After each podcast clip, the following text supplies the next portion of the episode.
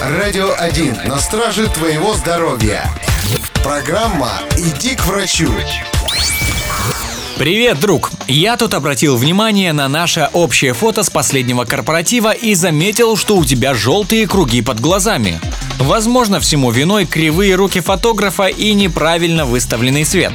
Однако проблема видна и в реальной жизни, а значит пора немного подумать о своем здоровье. Давай сегодня поговорим о том, что делать, если противные желтые пятна начинают появляться на твоем светлом лице. Первонаперво разберемся с одним популярным мифом. Некоторые полагают, что желтизна под глазами связана с курением.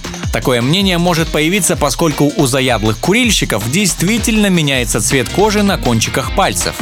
Однако, чтобы сигареты сделали твое лицо желтым, придется на протяжении нескольких лет просить друзей обкуривать тебя дымом и при этом вообще не умываться. Это не особо реально, так что давай сразу исключим курение как возможную причину твоей проблемы.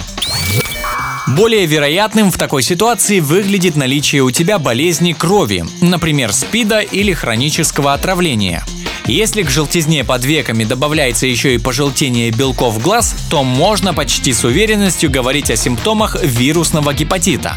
В любом случае, мистическая желтизна – это повод забеспокоиться и сдать анализ крови.